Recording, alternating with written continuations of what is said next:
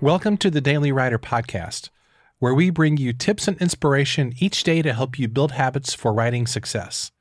For more resources, including your free Daily Writer Starter Kit, visit dailywriterlife.com. In the Christian community, there's a lot of talk about the concept of calling.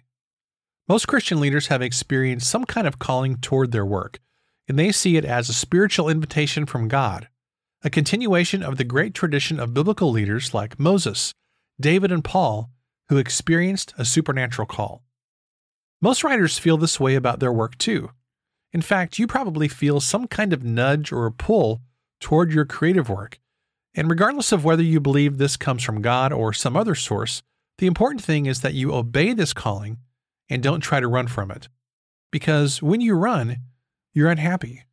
When you do the work to fulfill your calling, you have a deep sense of joy and you also serve other people with your gifts. This calling, though, is never finished.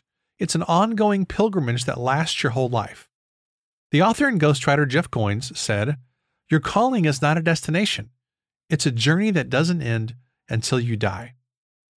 You know, the truth is that none of us ever arrives as a writer in the sense that we've learned all we can learn or that we've somehow completed the mission. The mission, your calling, never ends. It's not just about how many books you write or what other accomplishments you might have.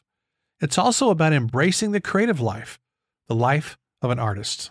And that is always a journey worth taking. Here's today's question Do you feel a calling to write? Why or why not? Today's episode is brought to you by the Daily Writer Club.